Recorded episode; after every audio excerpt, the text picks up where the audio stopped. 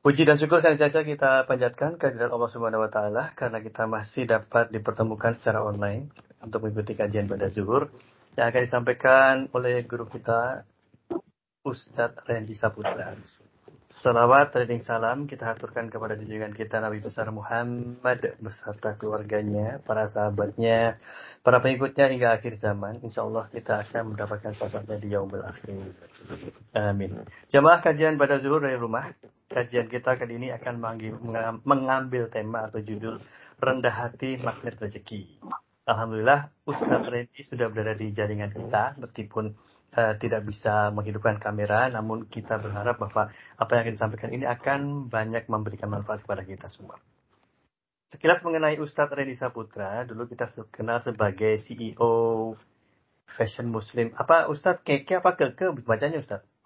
Keke, keke, ya, keke grup. Nah, ya. jadi kalau jamaah sekalian ada baju yang tulisannya keke, nah itu dari CEO-nya itu adalah Ustadz kita ini. Ya founder Saudagar Nusantara, master trainer bisnis dari UMKM. Sekarang lebih suka disebut guru ngaji saja atau lebih banyak khidmat untuk masjid dan dakwah termasuk pernah khidmat di Masjid Suciati Sleman, Masjid Kapal Munzalan dan sekarang lagi membangun fisik dan komunitas Masjid Berkah Box. Kalau pernah dengar Berkah Box, ini adalah uh, yang tidak dibangun oleh Ustadz Saputra. Jemaah sekalian, untuk mensupport operasional kajian dan dakwah masjid, mari kita salurkan info terbaik kita melalui transfer rekening ke BNI Syariah, nomor rekening 543212228. Sekarang jadi BSI ya, Bank Syariah Indonesia ya. 54321 nya 4 kali 8 atas nama Masjid Al Muhajirin Ground Unilever BSI atau melalui nah itu aja karena ya GoPay juga masih bisa. Karena sekarang kita sudah pakai Kiris ya, gambar Kiris di mana? Di uh, Al Muhajirin. Jadi mau dari mana pun, dari dompet, dompet e-wallet itu bisa dilakukan transfer. Baiklah jamaah sekalian, mari sama-sama kita meluruskan niat dengan baca basmalah. Bismillahirrahmanirrahim. Kepada Ustadz Reni Saputra, kami persilakan untuk menyampaikan materinya. Selamat Ustadz. Baik. A'udzubillahiminasyaitonirrajim. Bismillahirrahmanirrahim. Assalamualaikum warahmatullahi wabarakatuh. Alhamdulillah Rabbil Alamin. Allahumma salli ala Sayyidina Muhammad wa ala ali Sayyidina Muhammad. Rabbi li sadri wa yasir li amri. Walul uqdatan milisani yafqahu qawli Rabbi. Ajilni munzalan mubarakan wa anta khairul munzilin. Sadaqallahu adim Pertama-tama saya mohon maaf ini ya uh, Nampaknya uh, waktu download MS Teams ini beda emailnya jadi dia nggak recognize undangan karena beda email minta beralih. Saya masuk Randy ke, email yang baru nggak bisa. Mudah-mudahan bersilaturahim lewat suara ini uh, nyampe juga ke kebahagiaannya nyampe juga rasa kepeduliannya kepada sahabat-sahabat semuanya ya. Tanpa mengurangi rasa khidmat saya ke kawan-kawan Masjid Al Muhajirin semoga Allah Subhanahu wa taala memberkahi kita semua. Nah, uh, Bapak-bapak, Ibu-ibu yang mendengarkan uh, ceramah ini, insya Allah dalam kurun waktu kurang lebih sekitar setengah tahun terakhir, saya banyak berfokus pada tema-tema abdun, ya tema-tema kehambaan, tema-tema tentang bagaimana sebetulnya posisi kita diminta oleh Al-Quran.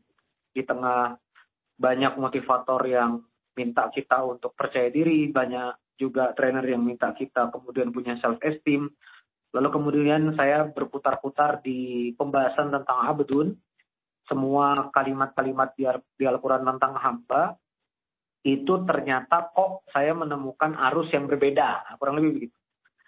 Ada ke, ke, ke, ada antitesis dari apa yang berkembang di masyarakat. Ya, saya mulai uh, paparan narasinya ya.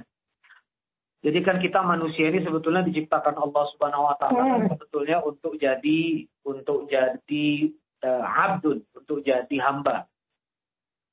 Wa ma khalaqtul jinna wal insa illa liya'budun. Tidak aku ciptakan jin dan manusia kecuali hanya untuk beribadah kepadaku. Itu final. Jadi kita ini adalah hamba, ya abdun. Nah, hamba ini kan adalah budak ya. Budak ini ya kita ini budaknya Allah harus menghinakan diri di depan Allah nggak punya hak apa-apa kepada Allah ya buktinya ya buktinya kita mati pak Buktinya kita semua ini pasti mati. Itu bukti bahwa kita uh, adalah fana, kita akan kembali ke Allah juga. Nah, ternyata uh, ayat tentang hamba ini karakternya itu luar biasa disebut oleh Allah Subhanahu wa taala di surah Al-Furqan 25 ayat 25 ayat uh, 63 ya. Quran surah 25 surah Al-Furqan ayat 63 Allah Subhanahu wa taala berfirman Wa qala Allah Ta'ala fi kitabil karim a'udzu billahi minasyaitonir rajim wa ibadur rahman. Dan hamba ar-Rahman itu alladzina yamshuna 'alal ardi haunan. Ya, yaitu orang yang kemudian uh, berjalan di atas muka bumi ini secara haunan. Nah, haunan itu apa? Haunan itu. Haunan itu rendah hati, haunan itu nggak petantang petenteng, ya. Haunan itu uh, menghinakan diri. Jadi kebalik bahwa ternyata ketika berjalan di atas muka bumi ini hidup ini nggak boleh meninggi perasaan hati itu malah perasaan hati itu harus merendah yang meninggi malah narasinya iblis di surah al-a'raf berulang di surah al-hijr berulang itu iblis itu mengatakan ana khairu minhu aku lebih baik darinya ketika disuruh uh, bersujud kepada iblis bersujud kepada Adam ana khairu minhu aku lebih baik darinya tani minar. Ya, aku diciptakan dari api wa tahu min dan dia diciptakan dari tanah. Nah, saya kemudian melihat ya beberapa kejadian-kejadian di depan mata saya sendiri. Uh, mungkin teman-teman di Unilever pernah bekerja sama dengan Kubik Leadership ya.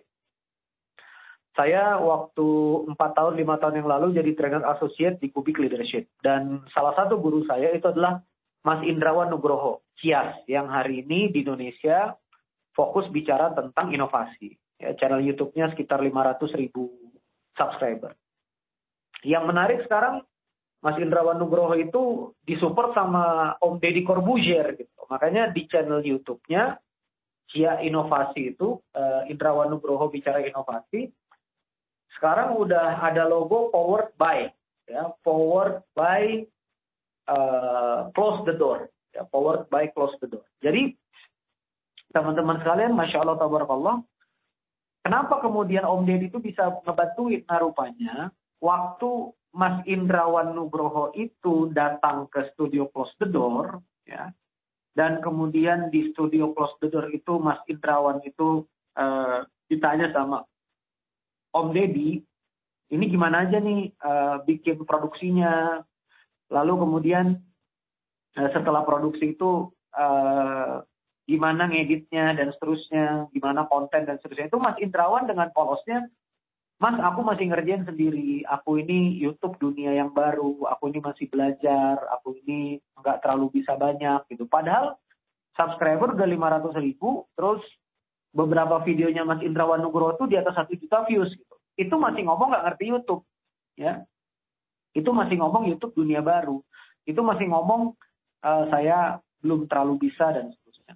Dan itu asli ya, Mas Indrawan Nugroho itu dalam video-videonya tuh Mas Indra tuh asli banget haunan, asli banget rendah hati. Dalam beberapa paparan dia selalu bilang saya nggak mau menghakimi banyak orang, tapi kalau saya, nah, gitu. Saya menghormati keputusan orang lain, tetapi kalau saya, jadi rendah hati banget gitu loh. Eh, pilihan-pilihan uh, apa ya, pilihan-pilihan kata, pilihan-pilihan kalimat, pilihan-pilihan diksi kalau kita menyebutnya ya. Pilihan-pilihan diksi, simbol-simbol bahasa itu rendah hati. Nah, karena rendah hatinya itu, akhirnya Om Deddy Corbuzier ngomong, ya udah deh, aneh urusin.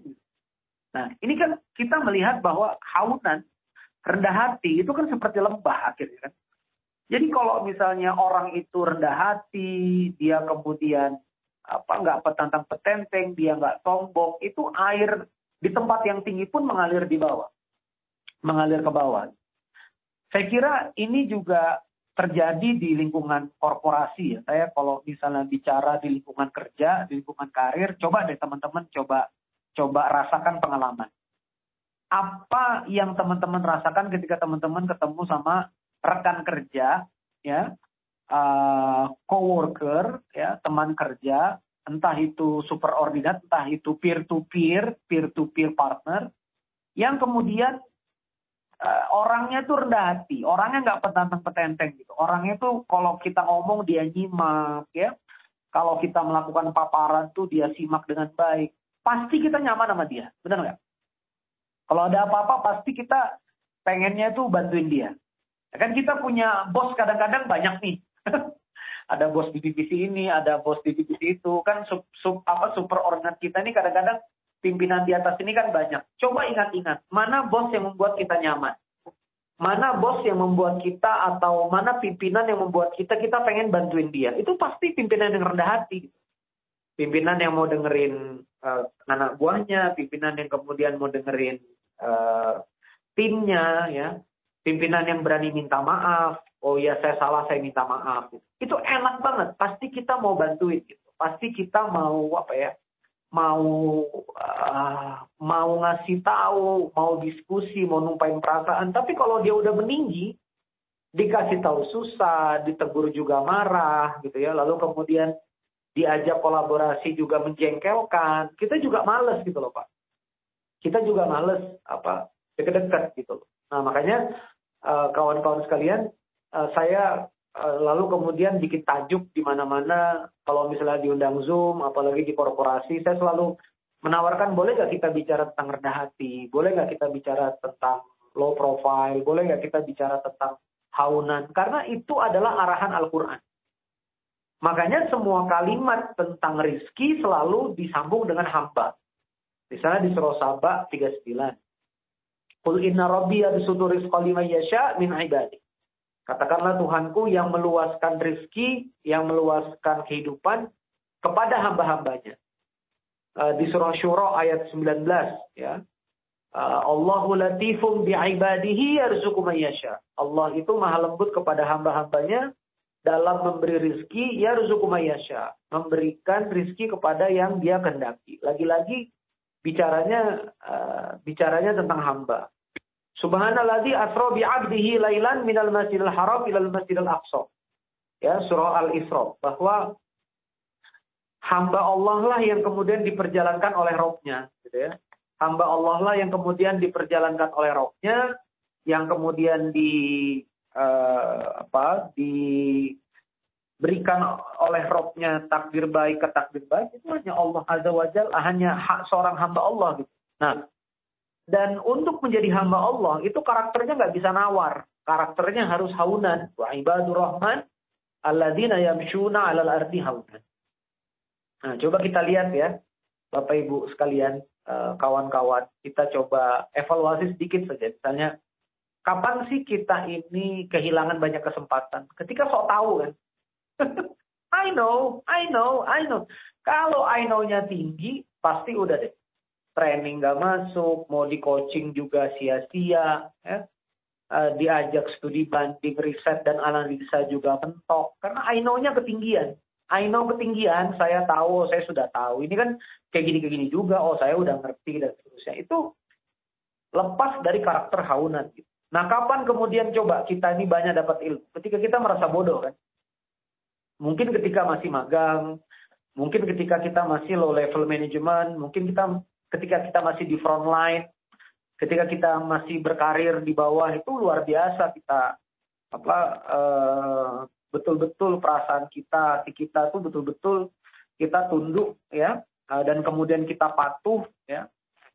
Dan lebih dahsyat lagi kita uh, apa betul-betul merendah kepada Allah Azza wa Jalla. Nah, ini teman-teman sekalian yang apa yang kemudian saya benar-benar ingin ajak ya dengan penuh kerendahan hati kepada kawan-kawan sekalian, ayolah ya kita di uh, perusahaan atau di mana pun kita berada, mari kita jadi pribadi yang haunan. Ya. Ka'bah itu di lembah, tempat rendah, dan di situlah letak kemuliaan. Ya. Di gunung itu nggak ada apa-apa. Ya, di gunung itu uh, cuma ada di gunung itu cuma ada uh, oksigen yang tipis, bahkan kita sering nyanyiin kan, naik-naik ke puncak gunung, kiri kanan kelihatannya pohon cemara dan buah cemara tuh nggak bisa dimakan gitu. Tapi kalau di lembah, begitu air sungai mengalir, di situ ada ternak mendekat, di situ kemudian ada sawah, di situ kemudian ada ternak, ya. di situ sangat banyak gitu hal-hal yang kemudian kita temukan. Di mana itu di, di, di, di apa? Di lembah ya, di lembah yang di lembah itu adalah tempat yang rendah. Nah, kalau misalnya artinya kalau misalnya kita selalu meninggi ya, selalu sok tahu, lalu kemudian merasa lebih baik, lebih oke okay, ya susah. Ya, karena sombong itu beraroma, ya, sombong itu beraroma lewat getaran suara, keangkuhan itu beraroma. Jadi Masya Allah, tabarakallah, eh, teman-teman sekalian yang dirahmati Allah Subhanahu Wa Taala eh, itu Bapak Ibu sekali lagi eh, semoga Allah Subhanahu Wa Taala memberikan kita keberkahan ya. Itu saja kita banyakin diskusi ya Kang Ahmad ya. mohon maaf ini saya nggak bisa tampil visual. Nah, berarti ini mudah-mudahan Mudah-mudahan ada rezekinya nanti bisa ke BSD ya. Amin, amin. uh, saya iya. punya punya jadwal rutin tiap Selasa di Jakarta. Jadi saya seminggu sekali balik papan Bandung, balik papan Bandung, balik papan. Nah, hari Selasanya Jakarta. Nanti mudah-mudahan bisa bisa temu tatap muka sama teman-teman nih. Karena memang Allah udah kasih takdir bagus banget. Saya cuma muncul suaranya doang. Seperti emang harus hadir. Yes, yes. Thank you so much. Makasih. Thank ya. you. Ya. Baik. Ya. Wassalamualaikum warahmatullahi wabarakatuh. Waalaikumsalam warahmatullahi wabarakatuh. Terima kasih Ustaz atas kajiannya. Jamaah sekalian, uh, sepertinya kita harus uh, apa lebih proaktif ya melakukan beberapa pertanyaan-pertanyaan karena Ustadz kita menghendaki uh, kajian kita ini sifatnya seperti diskusi. Jadi saya buka saja sekarang silahkan bagi uh, jamaah yang ingin bertanya bisa lewat forum chatting nanti saya bacakan. Bisa juga langsung hidupkan kamera eh, kamera. Mikrofon boleh. Kamera dan mikrofon juga boleh. Ya. Silakan. Uh, Ustadz ya uh, tadi saya tertarik dengan kalimat um. bahwa ya apa orang sombong itu beraroma gitu Ustadz ya saya langsung jadi ingat makanan Ustadz gimana Iya, sorry ya. Saya saya saya pengen ngomong gini. Jadi Gimana itu? orang sombong orang sombong itu dia nggak ngomong aja kita udah nggak enak. Oh. Sorot mata, gestur, yeah. kan hati itu kan bergelombang. Jadi kalimatnya di surah Al-Anfal itu wa aslihu zata bainikum. Hmm. Perbaikilah hubungan antar sesamamu. Itu ditafsir kalimat wa aslihu zat. Wa aslihu zat bainikum jadi di antara kita itu ada zat, Pak. Jadi hubungan itu sebetulnya tangible. Maksudnya kasih sayang, kepedulian itu sebetulnya tangible karena dalam Quran tuh bahasanya zat. Nah, orang sombong itu zat yang dikeluarkan oleh tubuhnya, ya, eh, keringatnya, hormonnya itu nggak enak gitu loh. Ya karena dia udah ngerasa sok tahu, dia nggak dengerin juga enggak. Tapi kalau orang humble, dia sadar, dia sadar bahwa ada keilmuan yang dia nggak nggak punya itu pasti dia mau dengerin gitu. Saya sebetulnya mau nyebut karena saya sempat keliling lah ya uh, nggak dibilang kompetitor nggak bisa ya dibilang kompetitor ya kompetitornya Unilever tapi dibilang apa persahabatan ya bisa jadi juga bersahabat baik saya nggak mau sebut mereknya di perusahaan itu tuh saya waktu itu usia 22 tahun di depan saya CMO-nya, COO-nya. Jadi kakak beradik, CMO, Chief Marketing Officer, COO. Believe it or not, saya ngomong apa mereka nyatet. Jadi ini udah perusahaan gede nasional, aneh 22 tahun waktu itu usia, baru keluar dari TB terus coaching-coaching, ya mungkin 23, 24 lah kalau saya nggak salah. Uh, sebelum karir saya keliling-keliling ke Singapura, Tokyo, Kobe, uh, apa Asia Pasifik, saya masih keliling di lokal itu mereka mencatat gitu. Mencatat anak 24 tahun. Waktu itu saya bicara tentang konsep inner motivation ya. Waktu itu saya masih gandrung teori-teori dan H-Ping. Saya uh, berbicara tentang motivasi internal terkait passion, terkait juga uh, dorongan dari dalam diri untuk bertumbuh. Itu mereka mau dengerin gitu loh. Dan menurut saya Unilever segede ini juga karena bisa jadi humble-nya luar biasa. Kalau enggak nggak mungkin gede. Itu udah rumus. Jadi kalau organisasi itu sombong, dia nggak bisa inovasi. Ya, kenapa kemudian uh, saya melihat banyak inovasi-inovasi dari Unilever, terutama bahkan di produk, uh, misalnya yang terakhir saya lihat penetrasi ke produk kaum muslimin juga cukup apa cukup uh, apa baik gitu komunikasinya ya. Dan dan ini menurut saya adalah konsep dari rendah hatinya perusahaan. Jadi kalau udah perusahaan sombong tuh ngikutin arus nggak mau apa ngikutin market dia nggak mau ngikutin behavior dia nggak suka jadi gitu nah ya perusahaan retail ini kan apalagi uh, melayani the bottom of pyramid uh, mass production melayani market yang sangat luas. Ini kan perlu kerendahan hati yang luar biasa kan? Gitulah. Saya sering dengar lah kesaktian-kesaktian gimana sunlight ngajarin cuci piring ke ibu-ibu. Saya sempat baca kajian strategis marketingnya satu sendok cukup seribu piring. Itu benar-benar teman-teman Unilever turun ke bawah gitu ya tim marketingnya untuk kemudian campaign eh, satu sendok untuk seribu piring dan menurut saya jagoan sih ya. Gimana kemudian uh, kecap bango menggeser kecap nomor satu sebelumnya. Dan saya hari ini juga akhirnya juga pakai kecap bango. Ini juga menurut saya sebuah sebuah apa sebuah langkah rendah hati gitu loh. Bikin festival makanan, jajanan gitu kan. Nggak tiba-tiba sekedar ngeklaim gue nomor satu, gue nomor satu. Tapi value lu apa gitu loh. Lu, lu ngeklaim nomor satu terus lu ng ngapain. Nah itu yang saya kadang-kadang nggak cocok gitu ya. Nah, sehingga saya meyakini betul ini konsep dari haunan, ya. Jadi kalau kita haunan, rendah hati, itu udah kayak lembah deh, Pak. Seperti palung. Nah, mungkin lebih lebih enak nih ngomong sama teman-teman yang pinter-pinter. Kalau palung itu kan di atasnya puseran ya, Bang. Palung ya. itu kan di atasnya kan nyedot tuh. Di atasnya kan berpusar, nyedot apa aja. Nah, mirip deh kayak gitu ya. Mirip kayak gitu. Jadi bahkan tiga bulan terakhir ini saya mati-matian, pokoknya haunan aja.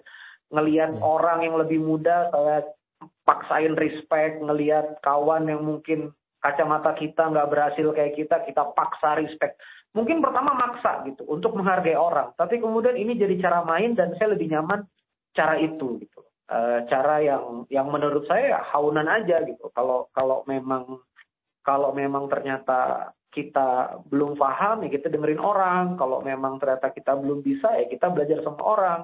Mau itu lebih mudah, mau itu tanda petik bisa uh, bahasa kita di lapangan lebih miskin gitu ya, uh, hartanya lebih sedikit atau misalnya secara structure keorganisasian dia lebih jauh di bawah kita, tapi menurut saya selalu ada kemuliaan. Gitu. Anyway itu sih Kang, thank you. Ya, terima kasih Ustadz. Rasanya Ustadz. Jadi kalau saya boleh menyimpulkan mungkin ya, uh, kesombongan itu ternyata berpengaruh kepada kreativitas dan perkembangan inteligensi kali ya Ustaz? Iya benar. Benar, benar. Benar ya. Karena katanya kalau orang sombong benar, kita nggak mau dengar yang lainnya terus nggak nggak inovatif. Ah. Tadi begitu. Gimana? Iya, iya, iya benar. Ya, jadi gini teman-teman sekalian. Kenapa kemudian sombong itu kemudian jadi bikin kita mentok nggak bisa mikir nggak kreatif? Karena ketika kita udah ngomong aku udah tahu gitu ya sebetulnya kan gini ya kalau aku sudah tahu berarti secara state neurolinguistic program jadi state di pikirannya itu state of mindnya dia dia cuma tahu apa yang dia udah tahu dan apa yang dia udah tahu dia udah kerjain kan gitu apa sih yang Anda kerja, apa sih yang Anda udah kerjain sekarang ini? Kan yang Anda tahu, benar nggak? Begitu dia bilang, saya udah tahu, dan dia berhenti untuk mengetahui hal yang baru, maka nggak akan ada hal yang baru yang dia lakukan. Saya ulangi sekali lagi nih. Begitu dia bilang, saya tahu, saya mengerti. Nah, yang dia tahu dan mengerti, ya itu udah dia lakukan, menunya udah ada, gitu loh. Ya, program-program, pendekatan-pendekatan, approach, itu udah dia lakukan semua. Gimana dia mau tahu hal yang baru kalau misalnya ternyata hal yang baru itu pun kan gitu dia nggak mau tahu, nah ya udah, gitu kan susah gitu. Ya kayak misalnya kalau dulu kan nggak ada nggak ada TikTok, nggak ada FB Ads, nggak ada IG Ads, kita udah punya rumusan dong. Pokoknya bakar sekian M di TV, bakar sekian puluh, bakar sekian puluh M di TV, terus channel distribution siap-siap nyerap, kita udah punya hitung-hitungannya. Sekarang kawan saya jualan cuangki sama Atta Halilintar, 100 ribu pieces, uh, gudangnya di Cimahi itu pakai TikTok Ads loh. Pakai TikTok Ads. TikTok. Ya, Dan atasnya udah nggak promosi lagi ya TikTok Ads bang, TikTok Shop ya. TikTok Shop yang check out langsung dari situ, FYP check out, itu dia bisa 100 ribu sampai 150 ribu pieces. Ya, gudangnya itu bekas lapangan badminton per, per bulan. Per, per bulan. Oh. Tapi Iya, bagi teman-teman yang usianya 28 tahun, 29 tahun, jualan cuangki bang. 200 ribu, modal-modal cuma cuma 11.500 sama kue tepung beras seop. Ya mungkin 15 ribuan dia bisa deliver sampai 21, 22 ya something lah bang ya. Uh, menurut saya uh, uh, gross profit HPP juga oke okay lah. Bisa 100 ribu, 150 ribu per bulan pieces. Nah jadi kawan-kawan sekalian apa ya dunia ini dunia ini membutuhkan orang yang haus. Uh, dunia ini menuntut anda untuk haunan gitu. Kita belum selesai belajar TikTok Shop, terus Bang Coach Indrawan Nugroho udah bilang tentang metaverse. Gila nggak nih metaverse, ya kan? Orang-orang udah beli tanah hayalan, imajinatif gitu kan. Versace udah bikin baju di metaverse yang unik ya. Orang-orang udah pada booking billboard di dunia lain metaverse. Ini dunia yang real aja rasanya belum kita aduk-aduk nih. Kalau bahasa Sundanya belum keudak gitu ya. Terus tiba-tiba orang udah bicara metaverse gitu. Dan memang sekarang kan kita nggak sadar hidup di metaverse kan. Avatar kita di Facebook, avatar kita di Twitter, avatar kita di Instagram. Ini kalau lagi-lagi muncul kesombongan. Ah, di zamanku juga nggak gitu bisa laku. Ah dulu zaman bapak juga gitu nggak pakai gitu-gitu banget bisa jalan. Ya udah nih orang purbakala hidup lagi di masa kini susah gitu. Dia pakai ingatan zaman prehistorik ya nggak sih?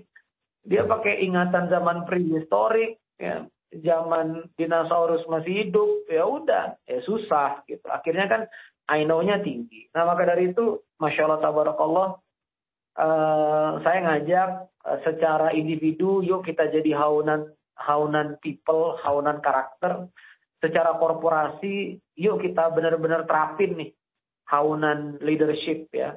Bagi saya ini bukan lagi bicara agama ya, ini udah bicara bicara apa ya? Bicara karakter yang memang udah dijamin sama Quran gitu loh, bahwa karakter ini yang harusnya dijalani manusia. Thank you bang. Iya, oke. Okay. Makasih Ustaz.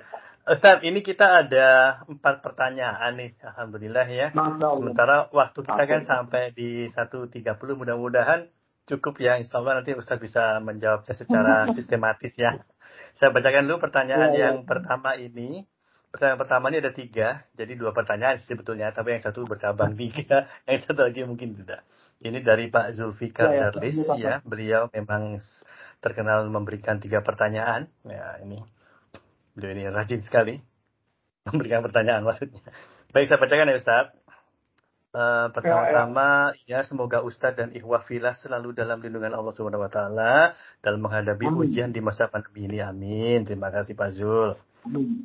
Hmm, ya, Ahwan Ustaz, mohon izin ada tiga pertanyaan jika berkenan untuk pencerahan. Berkenanlah insya Allah. Satu, apakah orang yang selalu merendahkan dirinya sendiri di depan umum bisa termasuk rendah hati juga.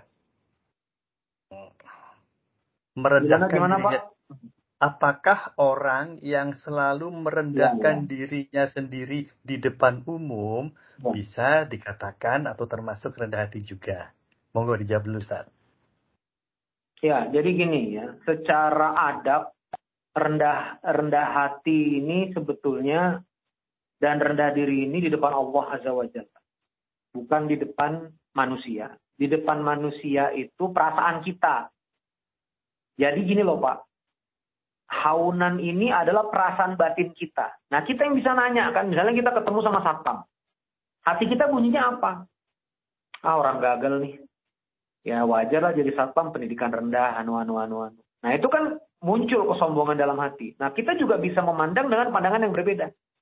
Ya Rob, ini Pak Satpam, kalau kalau gedung ini nggak dia jagain, kalau mobil ini nggak dia jagain, gimana lah nasib kita kan? Bisa jadi dia jadi satpam karena masalah nasib aja. Saya bisa di perusahaan hebat ini karena orang tua saya bisa muliahin, bahkan nguliahin sampai abroad ya, sampai kemudian keluar negeri, uh, bahkan sampai tinggi saya kuliah sehingga saya bisa ngenyam pendidikan yang baik. Mungkin dia nasibnya berbeda nggak kayak saya. Nah itu kan ada pandangan kesadaran. Nah jadi haunan itu sebetulnya aslinya adalah di di mana di uh, perasaan. Nah tetapi terkadang gini, sebetulnya ada orang-orang yang memang secara manipulatif ya. Jadi kalau saya sih emang dari sananya itu niatnya manipulatif. Oh saya nggak bisa pak, saya ini bodoh apalah saya. Itu mah basa-basi pak. Jadi ada merendah-merendah basa-basi. Kalau saya nih misalnya nih ya, saya dalam pergaulan ustadz. Masya Allah Ustadz Randy gini gini gini. Ya saya langsung ngomong, ya saya nggak berilmu syekh, anak insan khorij. Maksudnya saya ini Nggak, bukan orang pondok, laisa insan ma'had gitu loh. Saya saya sempat sama teman saya itu diskusi hadis, dia kirimin hadis hadis matan hadis ya. Itu nggak ada harokatnya. Saya ini nggak bisa baca Arab gundul gitu loh. Ini fakta lafu atau fakta lifu atau gimana bacanya. Saya sampai tolong dong kasih saya voice note. Saya ini nggak bisa baca Arab gundul gini. Nah, ya itu kan pengakuan ya. Sebetulnya kan saya bisa aja ah, gengsi, gue kan ustadz gitu. Ngapain ngaku-ngaku nggak bisa baca harokat, ngomong aja oke. Okay. Nah kadang-kadang gitu loh, kadang-kadang kita ini meninggi-meninggi norak gitu loh. Nah, kalau saya sih langsung aja ngomong, ibu nggak bisa baca, tolong dong uh, tal talaki kasih kasih saya voice note. Ini bacanya gimana sih? Aku kan bukan, aku nggak bisa baca Arab Gundul. Nah, itu pun merendah pak. Maksudnya bukan merendah, itu pun mengakui gitu loh. Kalau kita nggak bisa. Nah, misalnya kayak Mas Indrawan Nugroho ngomong sama Om Deddy, YouTube adalah dunia baru bagi saya. Itu betulan. Mas Indrawan memang ngerjain sendirian, itu betulan. Pas Mas Indrawan kan bisa juga kan petantang petenteng ngomong, oh iyalah, saya kan juga pernah ini, pernah itu. Oh saya ngerti lah YouTube gini-gini. Kan Mas, Mas Indrawan juga sebetulnya bisa ngomong itu. Tapi kan dia nggak ngomong itu. Dia ngomong kalau dia nggak bisa, saya perlu dibantu. Nah itu merendah juga depan orang. Tapi merendah yang origin gitu loh statement yang betul-betul original gitu loh, statement yang betul-betul dari hati, statement yang betul-betul uh, dari dalam diri gitu loh. Uh, jadi bagi saya itu yang yang menurut saya uh, apa betul-betul uh, harus kita apa harus kita rasakan. Uh, intinya adalah kalau memang merendahnya itu asli, original, memang itu dari hati ya nggak apa-apa pak.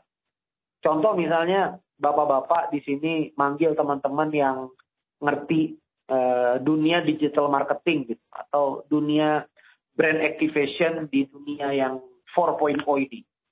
Datanglah misalnya anggap aja Mas Dodi gitu ya kan yang terkenal sekarang kalau urusan branding marketing namanya Mas Dodi.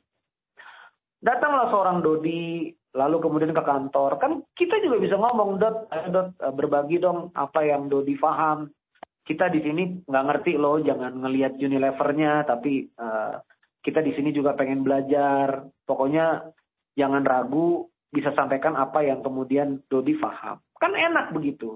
Jadi selama memang nggak nggak manipulatif, nggak basa-basi, saya rasa merendah di depan manusia itu oke. Okay. Ya, kalau memang aku nggak bisa ya ngaku. Kalau memang kalau memang uh, apa memang nggak mampu ya bilang gitu kan. Jadi orang juga mau bantuin. Pernah nggak ketemu temen yang ngomong iya iya iya oke oke oke. Tapi tugasnya nggak selesai. Ada kan? Bisa nggak gini gini gini nanti di gini gini gini gini. Oke pak oke pak bisa pak. Bisa. Ini mah gampang gampang gampang. Tiga hari nggak jadi jadi ya dia nggak ngomong dia nggak bisa. Bener nggak dia nggak ngomong sama kita kalau dia butuh dibantu. Ya dia ngomongnya oke okay, Pak, oke okay, Pak, ya Pak, siap siap. Nah, siap siap siap siap kita tungguin mana nih udah mau deket due date dia nggak selesai tugas ya gitulah ya saya rasa di kerjaan sering terjadi yang begini-begini. Thank you ya, Mas. Mungkin bisa ya. ke pertanyaan berikutnya. Thank you. Ah, ya, berikutnya. Baik. Yang kedua adalah bagaimana memposisikan dalam berkompetisi dalam satu hal dengan jiwa rendah hati apakah artinya jangan sampai punya jiwa mengalah tapi tetap sportivitas. Begitu bukan Ustaz? Oke, paham. Ya, ini memang sering pertanyaan jadi gini teman-teman sekalian ya. Saya saya pengen pengen bicara aja terkait dengan kawan saya yang punya perusahaan Quran dan tim kreatifnya bikin perusahaan Quran yang baru. Ya, saya jadi di Bandung ini dekat dengan pengusaha Syamil Quran. Lalu kemudian uh, dia punya tim kreatif tuh pada lari kabur bikin perusahaan yang baru kerjasama sama sasa gede lah.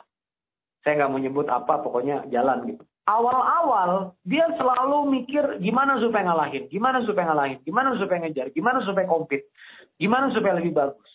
Sampai akhirnya Syamil itu curhat capek sendiri gitu. Maka kemudian dengan kerendahan hati ya udah kita cek apa yang dari kita salah, udah deh kita kompet sama diri kita sendiri, kita coba perbaiki diri kita sendiri yuk, hari demi hari. Kita nggak usah terlalu banyak musingin market share, nggak usah terlalu banyak pusingin orang udah ke mana ke mana ke mana. Emang ini rada rada apa ya, rada melawan arus ya. Terutama teman-teman yang retail yang tiap hari uh, di display di rak itu berkelahi terus ya dengan produk yang lain. I know gitu betapa kerasnya dunia retail di rak-rak itu bertarung ya kan. Uh, tapi ketika kerendahan hati kita bicara tentang kompetisi ke dalam, ya kompetisi untuk hadir lebih baik lagi, kompetisi untuk hadir Uh, lebih melayani lagi kompetisi untuk kemarin 13 detik bisa nggak kemudian 11 detik 10 detik gen baknya diseriusin lagi kaizennya dirapiin lagi. Saya rasa uh, beres juga sih. Saya rasa akan beres juga. Jadi nggak nggak harus juga statement we are the best loh dari kamu. Jadi kan kebanyakan kita ini kan harus ngeklaim. Kita lebih baik loh dari kamu. Menurut saya Klaim itu nggak bisa dari kita loh. Klaim itu dari market. Market yang menilai. Jadi daripada sibuk ngeklaim, daripada sibuk ngeklaim nomor satu, ngeklaim ini, udah rapiin aja uh, program, rapiin aja layanan, daripada sibuk ngeklaim. Kalau kalau saya sih ngasih pilihan demikian, sehingga haunan itu bukan berarti ngalah, terus organisasi orang produk lebih bagus kita diem, terus render, nggak gitu ya Pak konsep alladzina yamshuna al ardi haunan itu malah dengan kerendahan hati ya. ya kita harusnya dengan kerendahan hati itu ya udah nih gini gini gini.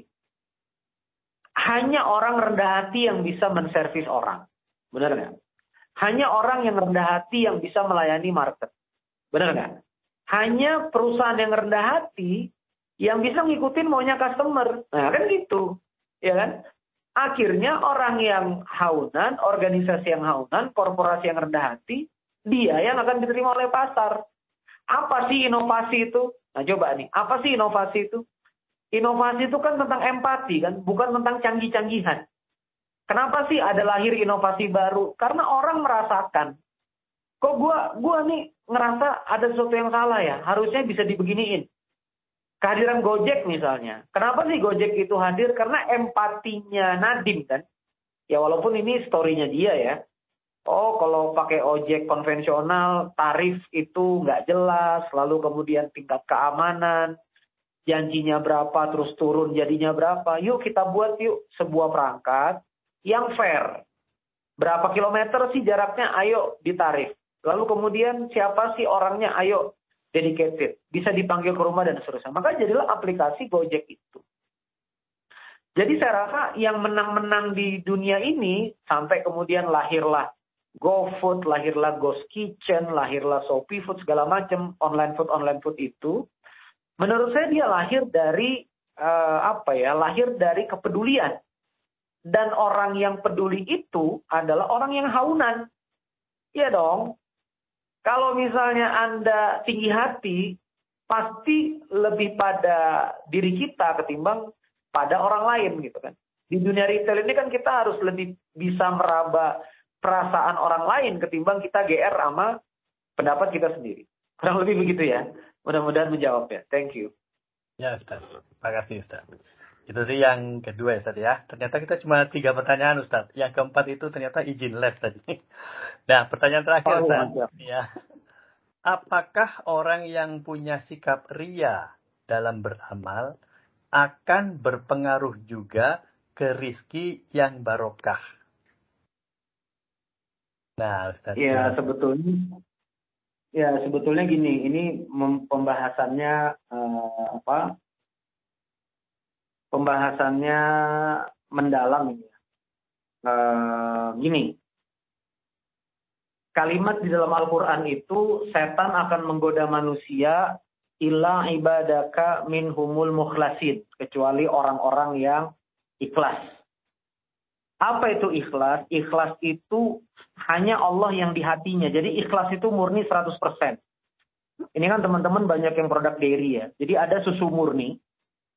Susu murni itu kan nggak kecampur gula, nggak kecampur aditif apa-apa, nggak kecampur air. Dia betul-betul dari sapi fermentasi. Udah entah dipasteurisasi, eh kok fermentasi sih, pasteurisasi ya. Iya. Uh, entah dia kemudian dipanaskan, entah dia kemudian pakai pendekatan apa, yang jelas dia murni nih susunya. Nah, susu yang murni tanpa campuran itu namanya susu kholis, ya, kholis. Jadi ikhlas itu artinya murni. Nah, kenapa kemudian ikhlas ini jadi terorema beragama? Karena hati yang tidak ada siapa-siapa lagi kecuali Allah, maka itulah hati yang ikhlas. Nah, maka kalau misalnya bekerja nih, oke okay, di Unilever ada gaji, ada insentif, ada apresiasi, ada balance scorecard, penilaian, ada skor dari KPI, Key Performance Indicator, indikasi-indikasinya. Tapi kemudian selain itu, pekerjaan yang kita lakukan itu obsesi utamanya adalah supaya Allah senang aja sama kita, supaya Allah ridho sama kita. Kita udah dikasih kecerdasan, dikasih pikiran, dikasih kesempatan Allah ngabdi, kerja di Unilever, bikin produk untuk manusia, bikin produk manfaat untuk sesama, ya udah ini jalan penghambaan saya.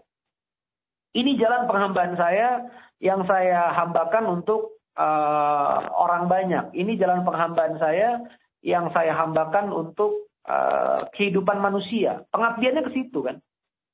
Nah, sebetulnya kan spirit dari Unilever ya kalau saya pernah kapan gitu saya baca kalau nggak salah. Kan kan Unilever lever bahasa Belanda atau bahasa Eropa ya hati ya.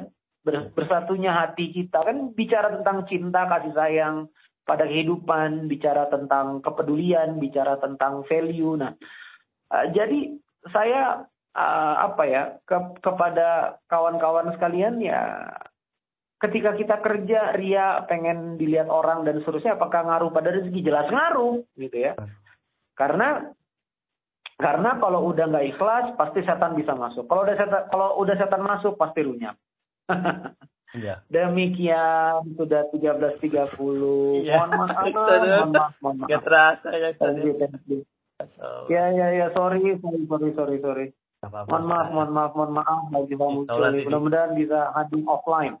Ya, Insya Allah. Offline atau mungkin di kajian online berikutnya kita akan dan lagi Ustaz. ya. Dan mudah-mudahan MS Teams-nya sudah diupdate. kita trial dulu ah, saja. Ah, Baik, ah, kita ya, coba pastikan akunnya oke. Menarik sekali kajiannya Ustaz, terima kasih ya. Demikianlah uh, jamaah sekalian kajian pada zuhur dari rumah ini hari ini. Terima kasih kepada Ustadz Reni Saputra atas waktu dan ilmunya dan juga partisipasi dari jamaah sekalian. Semoga manfaat dari apa yang disampaikan tadi dapat menambah wawasan keislaman kita dan dapat kita terapkan di kehidupan kita sehari-hari. Amin. Insya Allah kita akan masih bisa bertemu di kajian-kajian berikutnya. Jamiah sekalian, mari kita akhiri kajian kita kali ini dengan bersama-sama membaca doa kafatul majelis. سبحانك اللهم سبحانك اللهم وبحمدك أشهد أن لا إله إلا أنت أشهد أن لا إله Dari saya apabila ada kesalahan saya mohon maaf. Terima kasih atas perhatiannya. Wassalamualaikum warahmatullahi wabarakatuh. Waalaikumsalam warahmatullahi wabarakatuh. Jazakallah ya Ustaz. Terima kasih Pak Ustaz. Terima kasih Pak Ustaz. Uh, ya, sama-sama.